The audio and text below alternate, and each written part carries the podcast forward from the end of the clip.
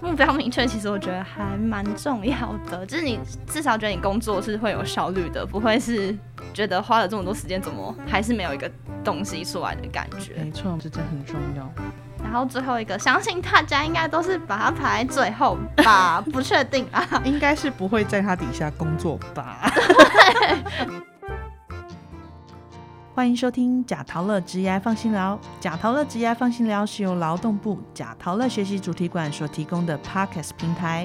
在这里，我们将会邀请职业咨询师一起来聊聊职业日常、职场困扰，也会邀请各行各业的职人们分享属于他们的职业故事。希望透过节目的陪伴，打造你的 GI 地图，让我们成为你的 GI GPS。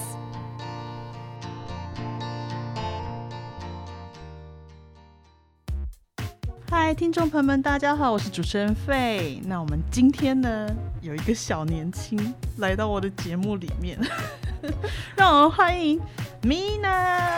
嗨，假陶乐的朋友们，大家好，我是 Mina。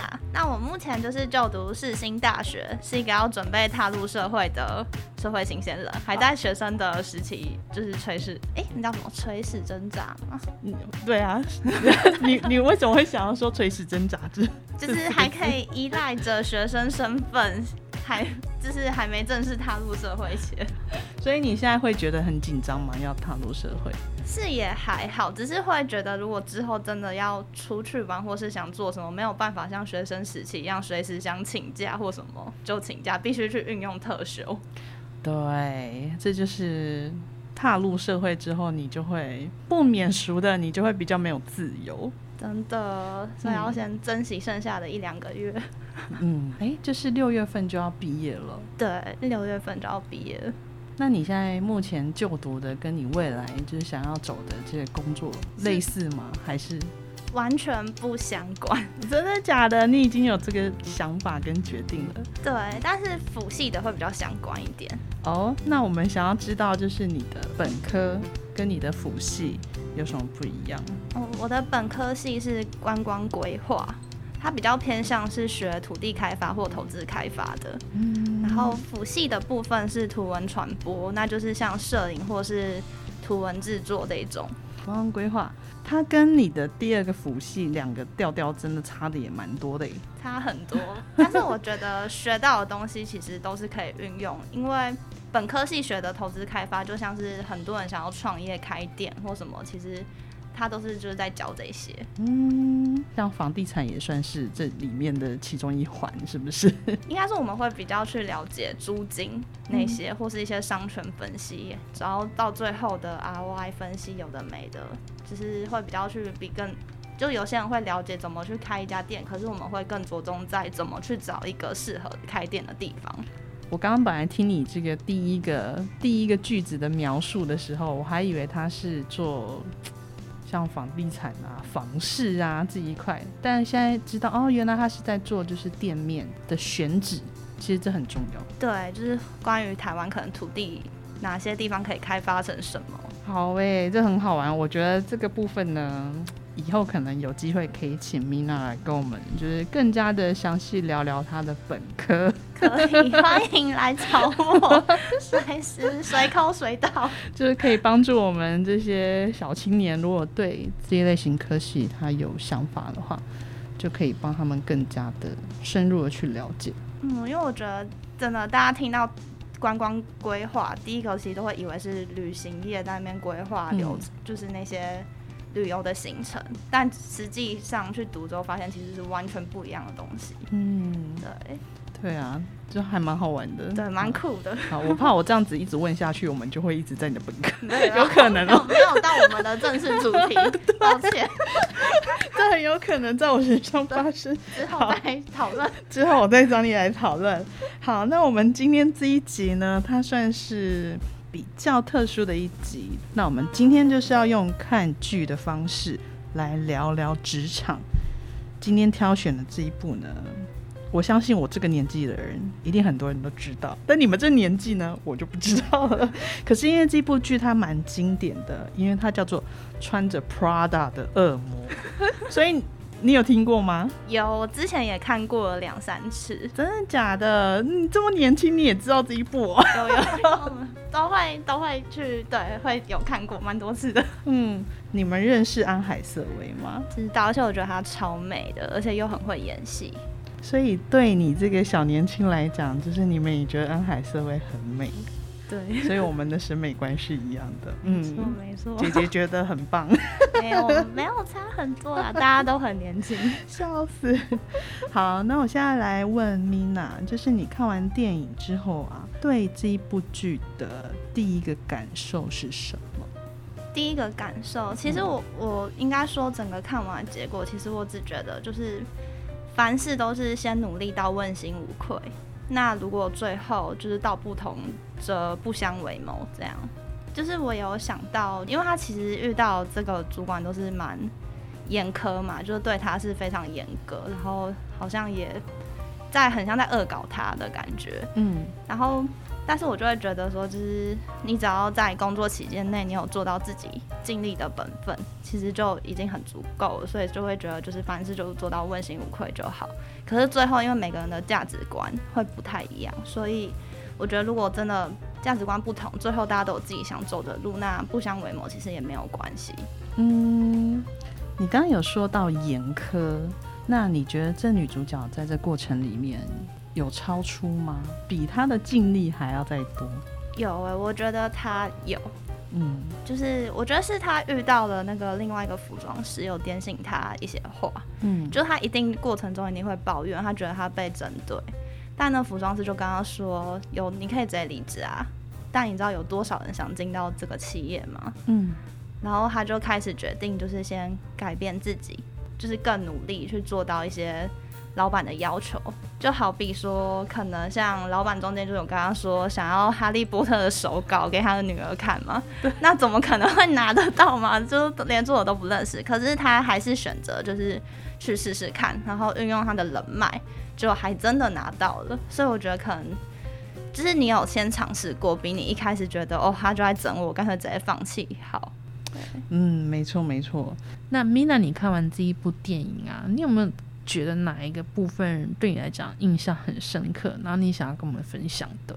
哦，有一个部分我觉得印象还蛮深刻。我觉得是大家在职场上，我觉得可能也会蛮常遇到一个问题，就是安海社会在里面，他同事是非常想要去巴黎时装周的一个人，可是最后主管却选择带他去。嗯，可是他他的角色其实也会非常挣扎，因为他知道他的同事真的已经为了这个时装周已经花了好几年的时间，就是在减肥。可是最后他却自己被选上，然后主管又请他要告知他这个同事说他没办法去，只能因为他选了他啊，真的实在是史上最尴尬。就是如果真的在职场上，真的超爆尴尬的。对，我觉得就是自己内心会很煎熬哎，因为对我来讲，我是一个会蛮顾虑，比起利益上，我会觉得我是比较顾虑人情的人，然后我觉得这就会超煎熬。可是你如果拒绝老板，你不去，你把机会让给别人，老板可能会觉得，就是你相对比较没有那么专业，你居然会为了情感而就是放弃一些大好机会之类的，然后可能以后就也不会把这些机会给你了。嗯，如果是这种事情发生在你身上的话，你会做一个什么样的抉择？我觉得我就是好讲白一点，我觉得一定还是会去时装周，因为毕竟它是一个机会。可是。我可能会先看我跟这个同事的交情，嗯，到哪个程度。如果他是可以直接坦白讲想法的，那我会选择会蛮坦白的跟他讲这些想法、自己的感受，跟去照顾他的感受。可是我相对你们交就是交情没有这么的要好，其实我觉得有时候反而不要刻意去谈这件事，嗯，就假装没有。这一回事，有时候反而就把它公式化，这样子会比较好。因为有时候你越去谈他，对方反而会觉得我都已经很在意这件事情，为什么还要一直跟我讲？即便你给的是安慰的话，可是在他眼里听起来会觉得你是在讽刺我吗？这种感受。所以我觉得我也会先看自己的同事是可不可以讲这件事情的。哦，你这里是人生智慧了，我觉得。就你你目前分享的这一段，就像是你的抉择，或是你会去判断，这个人你可以讲还是不能讲，那或是跟他的关系与否，我觉得这就是很大的一个。哇，我的词汇现在变得很很少，因为我觉得这就是一种智慧，一个技巧吗？对啊，因为其实也没有更，我觉得没有什么太好的方法。有时候有一些事情的发生，你就是没有更好的解决方案。真的，像这样子的一个处理，我觉得就是已经算是最好的了。希望之后不会遇到。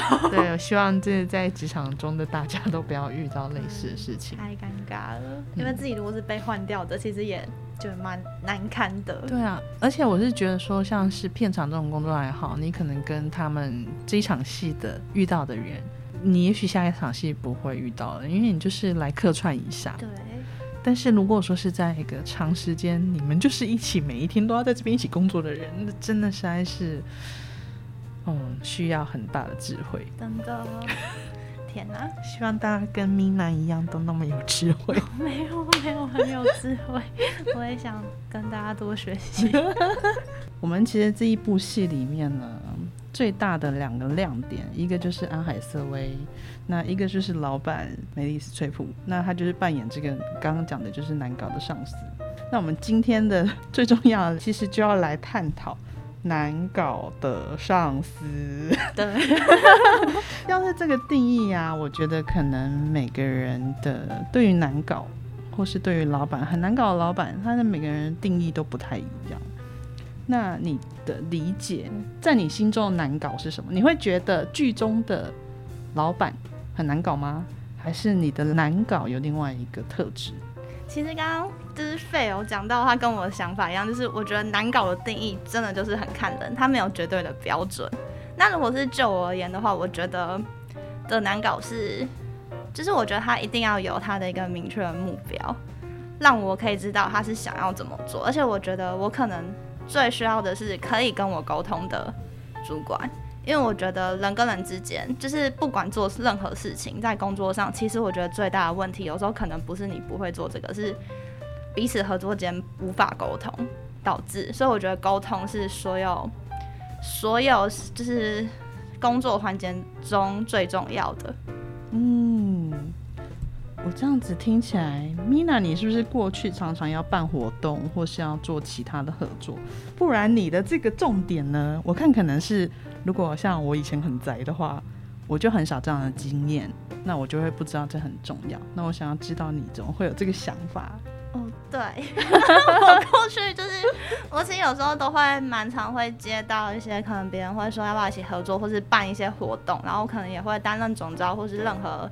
不管是什么角色，然后因为都是团体的活动，所以其实彼此间在开会，所有东西都是需要沟通的。嗯，所以反而在这整个经验里面，你就是最怕那种目标不明确的上司。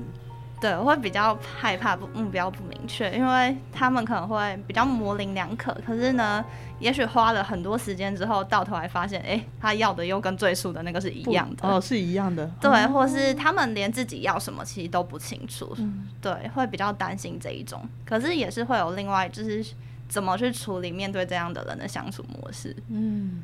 好哦，那我们就是有一个题目啊，这个选择题。想要来让 Mina 来做一做，就是这样。在木马文化呢，有一本书，它叫做《部署能力一级棒》。那它就是把这个主管呢，从他的工作能力跟他的性格做了一个分类。那我今天就是呃，有加上一个规则，就是除了能力。性格以外，我们再加一个，就是主管的目标到底明不明确？那我们就把这这三个特质放进来，就分了五种的老板。第一种老板呢，是他能力很好，性格很好，目标很明确的超人上司，这一定大家都很喜欢。然后第二种是他能力很好，性格不太好，但是他目标也很明确的，我们剧中的美丽斯崔普的这样的上司。狂人上司，哈，然后第三种是他能力不好，性格好，目标明确的依赖型的上司，就是他人好好的，然后他目标很明确，但是他就是不会做。然后第四个呢，就是他能力不好，性格好，目标很不明确的。半吊子上司。那他那种状态就是，哎、我不会做啊，那可是你帮我做一下嘛，啊，你做这个也很好啊，啊，那你帮我也做一下那个，就是 这一种的 半吊子上司。那最后一个呢，就是能力不好，性格不好，目标很明确的找麻烦上司，就是。哦，啊你怎么做成这样？我不是要你怎样怎样怎样吗？那个米娜小姐，你再过来一次。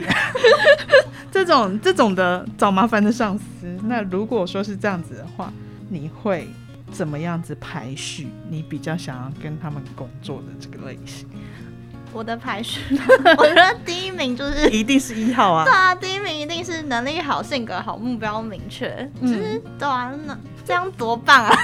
没错，他可以跟你很好的沟通，他又可以给你完整明确目标，然后他又可以教你一些东西，他的经历可以带你更往前，这嗯，超棒的，真的是超人上司。没错。然后第二个，我反而是选能力差、性格好、目标明确的依赖上司。嗯，那我会选这个是因为我自己比较喜欢，就是我我很在意的是言语上的尊重，所以我我会偏向喜欢性格好的主管，至少我可能可以跟他沟通。然后他能力差其实没有关系，因为我觉得今天主管找你来工作，一定是他有自己没办法做到的地方，所以才会请你来当员工。所以你一定会就是需要为公司或为着主管贡献什么。那我会觉得他至少给我一个明确目标，我可以用我的能力去补足，就是上司需要的东西。这因为不然他如果上司自己都会的话，其实他也不需要花这么多钱请那么多员工这没。错，没错。所以就是会觉得第二个就会选这个，嗯，然后选的也是因为代表你的主管也会，就如果你真的很喜欢这份工作，你的主管也没办法，就是也离不开你啊，你就会成为他的一个，左膀右臂，对，他就会觉得 门神。真的闷神，只是他也会不希望你离开，你就会觉得哦，老板很需要我，而且我也喜欢这份工作，那我觉得就是刚好彼此互相需要这样。嗯，对，然后第三个我会选能力好、性格不好但目标明确的狂人上哎司。呀，美丽死水谱被排在这里。对，就是有时候其实对，就是目标明确，其实我觉得还蛮重要的。就是你至少觉得你工作是会有效率的，不会是觉得花了这么多时间，怎么还是没有一个东西出来的感觉。没错，这真很重要。对，然后第四个就是能力差、性格好、目标不明确的半跳子上司。嗯，就是虽然他性格很好，但是有时候你可能会跟他反复在同样的一件事情，因为他也不知道还有什么，所以变成说可以解决方式就是可能多给他一些方案，让他去做选择，然后选择就跟他说那就这个了或什么，他性格好应该就会比较好沟通一点，嗯，对。然后最后一个，相信大家应该都是把它排在最后吧，不确定啊，应该是不会在他底下工作吧？对 就是没错，能力差、性格差，但他目标明确的找麻烦上司。笑死。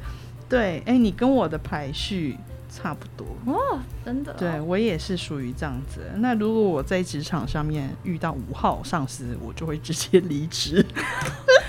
真的，然后你刚刚讲到，就是你会把目标不明确的半吊子，你把它排在倒数第二个。我也觉得我心中的排序会是这样，有几个理由，就是我以前在某一份工作的时候，然后我的老板其实他 idea 很好，他有很多天马行空的 idea，然后他也有一点钱，然后所以他也愿意去投。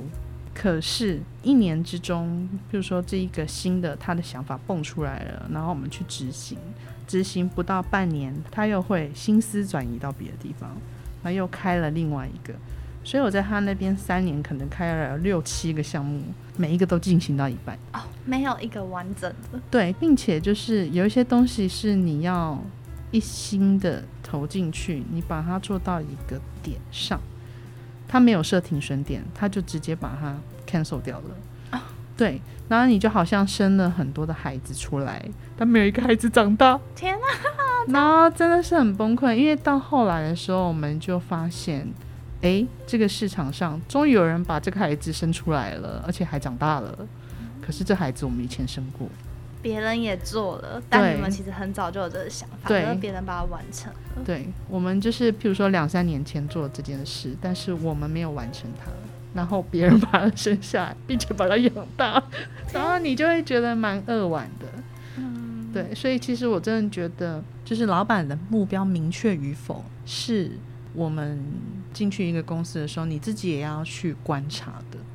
因为当他目标很不明确的时候，纵使他有再多的钱，他发展的太多了，那可能会收不回来，那也可能造成你在他的工作里面，就是在这个职场里面，你会耗损掉你的能量。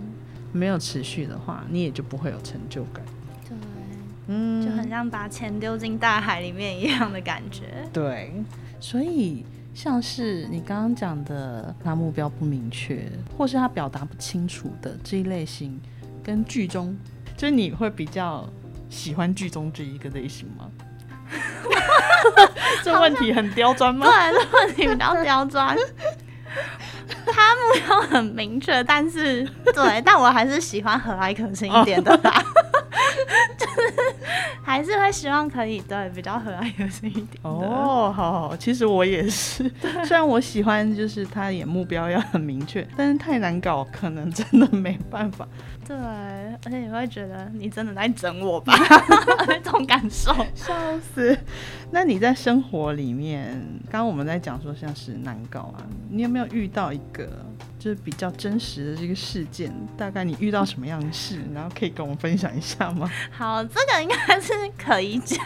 好，这就是过去呃，就是也是蛮近年来的事情。有一位朋友，就是他也大我蛮多岁，他想要创业，然后因为现在自媒体蛮发达的，然后他就有就是来找到我，因为他可能知道我会一些剪辑影片或是一些关于比较像 YouTube 相关的经验的东西，所以他就有来找我。然后在整个就是合作过程当中，他说他要创业，可是他给我的感觉，他就是想要当个投资者，因为而且他是一个比较偏向比较爱面子的人，他比较没有办法听进旁边人的建议。嗯，就是他会为了要扩展他的人脉，然后他可能就会说什么，他就是请别人喝酒啊什么的，然后去求别人，然后就说，例如我们跟他要开会，他就会说，哎、我前一天喝酒，我隔天还是很准时来开会。可是其实相同的道理，就是你明明知道隔天要开会，其实你前一天就不应该去喝酒。就是你如果就是从这些角度看，你就会觉得他没有做好他想要创业的准备，他只是想要当一个投资者，然后在短期内就想要获得收获的人。嗯，所以他是在这个过程里面，其实他忘记了他自己的责任，对不对？对，比较偏向会忘记，就可能好比我要帮忙买笔电，然后其实我就已经都在记事本，或是也跟他讲过很多次，可能价钱是多少怎样，可能四五次之后，他还是会问相同问题，他也没有选择自己先去看那些资料去了解。哦，对，那我现在这样听过来，就是你举的这个老板的例子，就是他好像把自己定位成就是去找钱，把钱找进来，然后不知道可能这一艘船要开哪里，所以他的这个公司后来有开成功吗？哦，我们是没有开成功的，嗯。但我就是有把，就我们其实有一个月，就是我们有把该我自己有把该做的事情就做好，因为我们其实他没有创立公司，他就只是先想要做这些事情而已，然后我们就想说先试试看，然后呢，一些关于重要的资讯，他会选择用打电话的方式跟我讲，他不想要留下文字的证据，我我觉得这就有点夸张了，因为我们是一起合作，对，那我们是伙伴的关系，对，那为了让整个脉络非常的明确，该留文字就该留。对，那他是为了规避文字的证据而不跟你 line 或是不给你发邮件，我觉得这就是蛮夸张的一个状态。那他他他为什么把大家找进来当伙伴？应该说，他过去的职业是偏向自己对客户，单一对客户，他没有团体工作合作过。嗯哼，他其实年薪是破百万，他觉得有钱，所以他就会想要看看现在趋势是自媒体，所以他就想要试试看，可不可以靠 YouTube 就赚钱。对，所以他才会想要找两三个人，然后一起来尝试看看。嗯，对。那你刚刚像是说目标不明确啊？那如果我们以啊，我就当你那个自媒体的这个老板好了。就是我就是要五十部的，我就是想要在那 YT 里面啊开五十个节目出来，然后每个礼拜就是一支。我今年我就是要做五十支，然后我的人数就是要达到每一个都要有一万人，我很明确啊。我其实跟他有发生过 类似的事情，对不对？你看我怎么这头脑想一想就知道他会讲什么。他跟我说，就是他创 YT 三个月内要订阅破一万，其实超难的。对，这很难啊，这很难。对，然后就是只能我自己的方式是，因为而且他那时候很夸张，他说没有破一万之后薪水每个月要砍半。这也太夸张了吧！直接甩笔，我觉得这超夸张，所以我就是直接就是，因为他那时候合作找我合作的关系是，他会给我薪水，可是也是会是股东的一部分，可是其实这都都是先口说，但是。可能就是先画大饼啦，就是还不确定是不是这样。然后在刚刚开会，我就会自己先做个 PPT，然后把很多东西就分析给他听，跟他说这个其实是真的，我会很明白跟他讲哪些做得到，哪些做不到，怎么样调整会比较好。因为我一开始定义一定会觉得我们是合作关系，那一定是可以沟通的嘛，所以我就会把我自己的想法都给他看，让他去思考这些问题。那如果真的没有办法，那就真的就是。道不同则不相为谋。对，所以其实我们定义他，其实他可能目标是清楚的，因为他非常的知道他自己想要自己的频道里面有订阅一万人，这是他的目标，但是他却没有一个合理的配套，是这样子吗？所以我们其实更关注的是在老板有目标，但是你要有一个很合理的配套，就是合理的流程，让我们可以航行到那边去。你不可以今天跟我说，对我要去美国，但是我希望明天就到，然后我们是用划木船的方式 划过去，这就是没有办法达成的。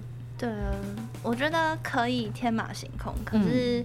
如果今天你是当一个领导者的角色，你也要学会让大家把天马行空的一些想法化为可行性。嗯，对，就算是员工，就算是老板，老板有自己的工作，那你的工作就是要做到你自己也要了解自己的工作内容是什么，你才可以让你的员工觉得有一个依靠，有一个支撑，他们才会更愿意为你就是付出很多，去做更多贡献。对我觉得是相对的，做任何东西你不可能。不可能马上就会有，除非有可能啊。如果说他真的砸了非常多的钱，一瞬间我们就请了 周董来 上你们的 YT，那可能很快就有，或是请国师 来上你们 YT，那应该很快就会有。但是如果说是那么突然的，你要从一个默默无闻的状态，然后要变成一万人订阅，那要下非常多的功夫。没错，嗯。因为这样听起来，他的状态就是他想做，但他不懂这个行业的逻辑，就是他的整个流程，然后怎么样组织架构，他可能不明白。对。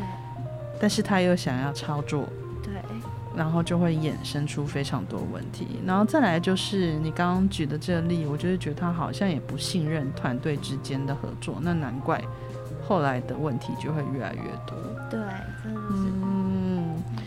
哦，这个案例真的也是蛮经典的。对，就是我自己也是对经历过一些，就会觉得哇，还真的就是学习到，也算是学习到蛮多吧。就是会更懂得看人跟人跟人之间相处的一些状况。状况对，好哦。哎，如果有一个朋友啊。他进入了他梦想中的这个企业，可是他遇到的人，他遇到的老板是第五类型的，就是能力不好、性格不好，但是目标很明确的找麻烦上司，他相处起来觉得好痛苦哦。可是如果你要问他工作内容的话，他又很喜欢他的工作。所以，如果是你，你会给你朋友什么样的建议，帮助他在他的职场呢更顺利？嗯，我其实还。蛮常遇到，因为我毕竟算是就是比起同龄层，可能工作经验相对比较多一些些，所以，我蛮多朋友都会问我一些工作上的想法，然后我其实是完全不会帮他们做任何决定，可是我会刚好就是会给建议的方式，因为我觉得帮一个人做决定，其实有些人到头来可能会怪你。如果是我啦，我自己会进行，就是其实日本有一个理念，它叫做 I K I G A I 理念，嗯然后大家可以上网去看这张图，它它是一很多个原名图组合在一起，然后我觉得大家就可以自己去做对自己了解的分析，就是我觉得你待这间公司一定会有一个你想待的原因，那这个原因是不是可以让你支撑继续持续下去工作的原因？有些人是为了生存，他觉得薪水他很满意，那这就是他的支撑点。即便他可能在不喜欢里面的人，可是他觉得这是他可以支撑的点。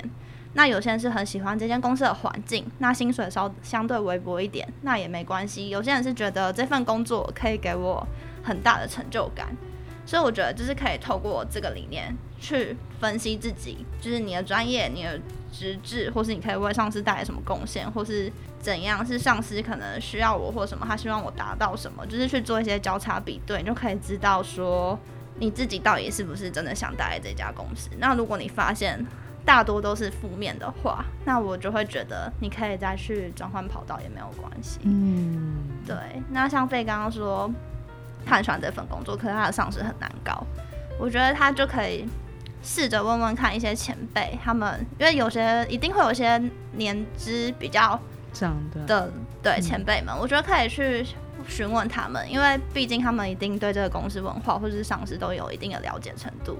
可以询问他们，他们是怎么跟自己的上司相处的，或是我觉得这样不太好，就是可能少接触为妙。可是其实你要一起工作，你还是一定会一直接触主管，必须沟通。所以我觉得其实这个也不算是可行性的，除非今天这个主管真的是比较偏向股东类型，他真的很少去进公司或者了解公司的文化，你就可以跟他少接触为妙。可是如果你今天是跟他是要长时间一起合作的，那我觉得就是真的可以多问一些前辈他们的想法。嗯，对，所以我就会建议他们就是先对自己做一个了解，然后这个公司带给你的正面跟负面影响，然后跟你真的觉得你跟着上司可以沟通吗？真的可以互相合作吗？就是多听一些前辈的建议，可是也不要忘了自己的初衷。对，嗯，没错。非常有逻辑，而且我觉得是很有效的这个规整方式。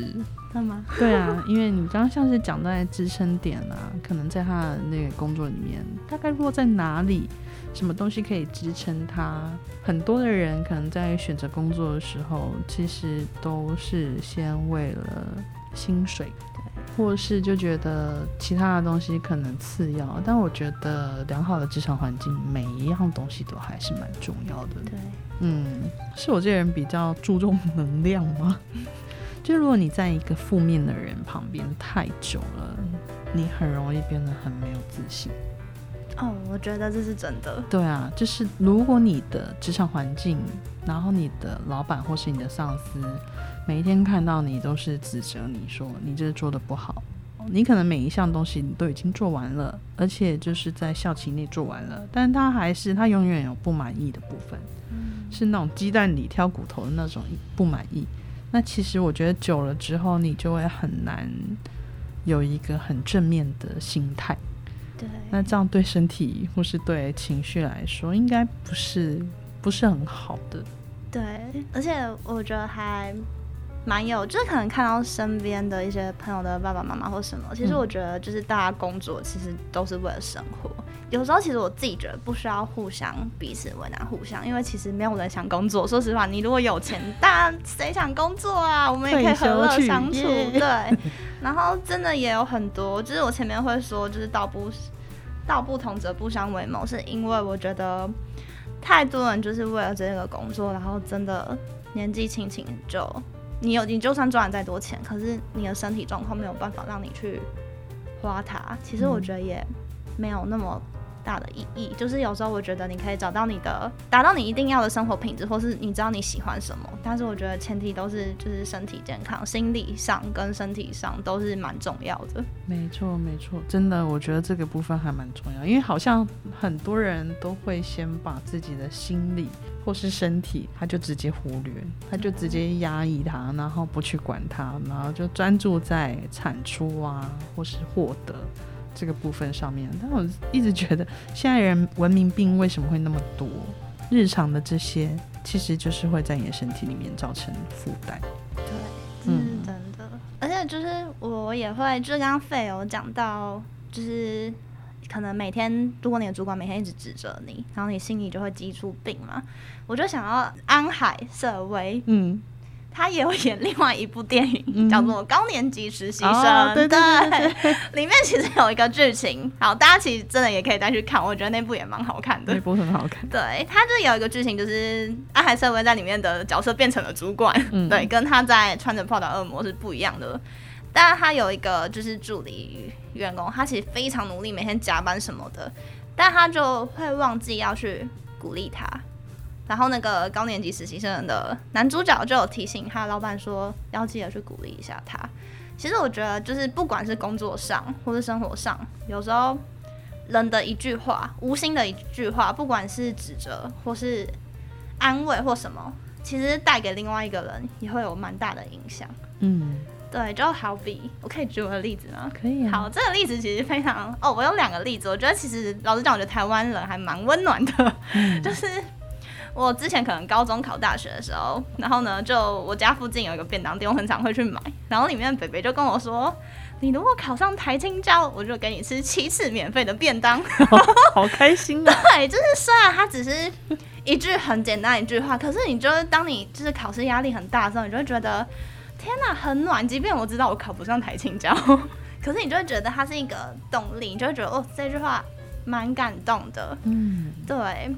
然后还有可能就是我曾经有在捷运里，然后那时候还不用戴口罩，没有疫情的状态，就是看到有一个女生，就是她有点自己看手机，默默的有点落泪或什么，可是她就没有卫生纸，然后我就只是想说，就是给她一包卫生纸，然后就拿卫生纸给她，然后她其实就我觉得她应该也会觉得蛮温暖的，嗯，对，然后我就给她卫生纸，我那时候戴口罩，然后戴眼睛微笑给她看，对，就是我觉得就是有时候其实无心的一些举动或是。一些言语其实真的可以让另外一个人带给他蛮多的能量，就让他知道至少这社会上还是有蛮多温暖在。真的，你嗯，好体贴哦，米娜。对也是啊，真的是一个体贴的孩子。没有。对啊，我觉得真的就是每个人，那可以在你的周遭创造一些。我好像也不能一直强调真相，对，就你可以创造一些令人感到舒服的，然后愉悦的这个气氛，就像是刚刚你讲的，哎，在你哭的时候，我给你一包卫生纸，虽然我们不认识，那或是像刚刚你说的这个早餐店的老板，是早餐店吗？便当店，便当店的老板要给你七个便当，这件事，人跟人之间很细微的那种情感的表达，对。真的。很好哎，就有时候你可能没有意识到说，哎，我们平常的一个微笑，对身边的人可能会起到一个什么作用，但往往他就会在你最意想不到的时候，这些人就会突然间跳出来帮你。对，然后这这为什么会有这种结果，就是来自于你过去的播种。对，我觉得可以蛮懂这些。就是我觉得有些人可能在工作上也是，他一直努力在这个，可能好比举一个例，可能一个专案，他很努力的一直在执行这个专案，可是可能结果没有如预期。可是你其实，在做的专案的过程中，你的所有的经验的累积，其实在未来你做其他事情，你可能他会发现他的经验让你做其他的事情有一些不同的成果。就好比我，对我在过去可能遇到这些，就是讲到那个创业的那个 YT 的那个老板，可是他让我可能学习到蛮多经验，就是好比说我知道怎么好看出这样讲可能没那么比较没那么好，可是可你可以看出一些人他的一些手段，你可以保护自己，嗯，但是你会拿他为镜，告诉自己以后不要成为这样的人，嗯，对，就是有不同的。学习到的一些地方，对每一个不同的人都会，你都会在他们身上学到不一样的事情。对，即便就是好坏，但都是可以学到蛮多的。没错。好，就是如果今天呢，你踏入一个公司，然后你是新来的人，然后你通常会怎么样观察你的老板？你有没有什么起手式可以跟我们分享？推眼镜。分享，我觉得我会是跟那个就是好，这又要讲到安海社会他演的《高年级实习生》里面那个男主角一样，就是我觉得我都会先选择不要表态自己太多想法，因为我觉得有时候话多反而会出错，所以其实我觉得最好的方式就是你先做好自己本分工作，然后你从中去观察周围的环境，然后跟其他正职同事们、跟主管相处的模式，然后还有以及主管交派你工作的一些内容的方式、一些东西，然后去看他的回应、反应，其实你就可以大概知道他是怎么样的人。对我觉得也会有一些帮助。哦，这很好的一个对，很好的一个起手式哦。就你会如何揣摩上司的心态？你有一些 paper 吗？然后你觉得这些难搞的上司，他们可能都需要什么？我们从第三个开始，因为从第三个开始呢，就是都是偏向性格比较差的人。揣摩他们嘛，嗯嗯，就是。可能就是要换位思考吧。我觉得现在大家比较难学会的是换位思考。嗯，我觉得这些上司其实他一定都有他自己的压力，毕竟他要养员工，他必须支付你们的薪水，所以他一定会希望自己的员工是有产出的，可以帮到自己的，不然其实公司是没有办法运作的。所以我今天会聘请你，一定是看中了你某个能力是你可以为公司贡献的。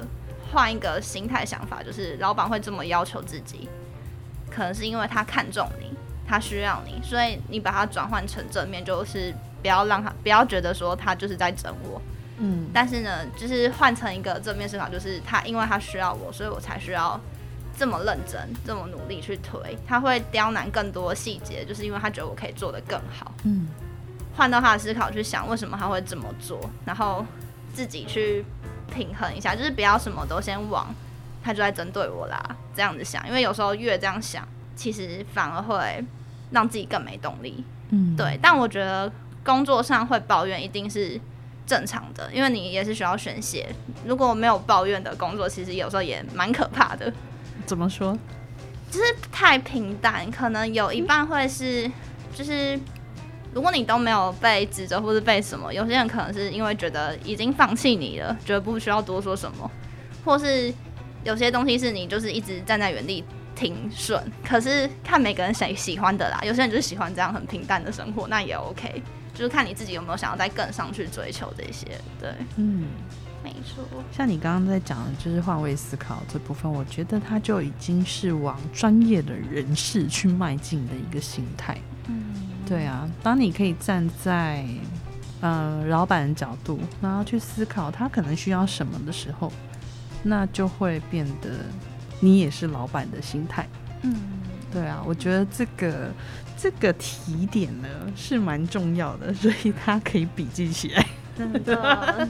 就是我觉得，人跟人之间彼此都蛮需要换位思考，就像老板带员工也需要带薪去思考员工的一些东西，但员工在帮老板做事之前，也要思考老板真正需要的是什么。嗯，就是有这样的一个心态的话，他会帮助你在职场上也好，或是人际关系上面也好，他会蛮顺利的。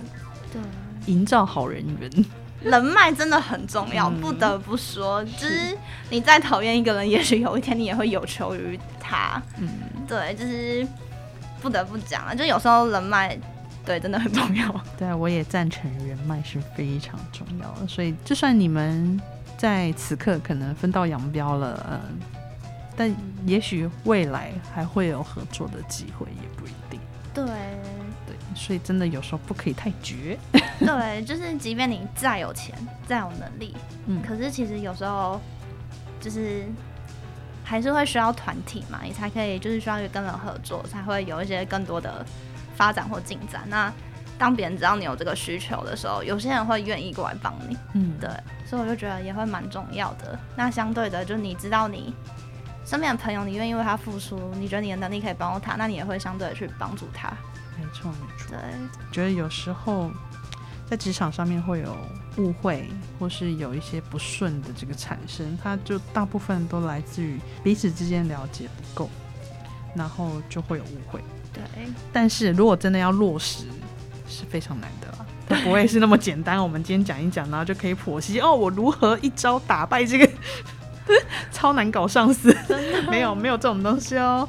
但是我觉得就是在收听的朋友，就是如果说有遇到类似的困扰，可能也还是可以从了解上司的特质，然后去换位思考，像我们 Mina 说的，这很多的方向来去理解。对，好，那我们今天谢谢 Mina 的分享。我想要请 Mina 呢，给现在可能正遇到难搞上司的听众朋友。然后来讲一些勉励的话，勉励的话，鼓励鼓励他们，辛苦了。对啊，那就是先跟大家说一声，为了在这社会生存，大家辛苦了，就 是努力赚钱，真的就是真的是辛苦了。然后勉励的话，就是我觉得你也要就是先了解自己，对，就像我刚刚讲，你们可以去从任何的测试或怎样去了解自己，在这份工作中你想要获得的是什么。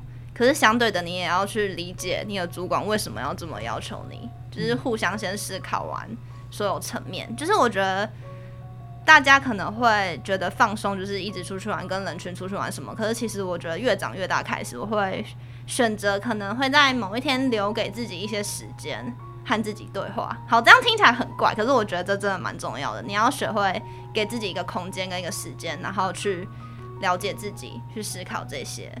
对，然后我觉得他也会对你的未来人生都会蛮有帮助的，因为我觉得就像费讲的，费是一个蛮需要能量的人，可是我相信其实我觉得大家都是一个蛮需要能量的。我觉得也可以难过，不是一定要都正能量，可是你要学会跟你的负能量和正能量去相处。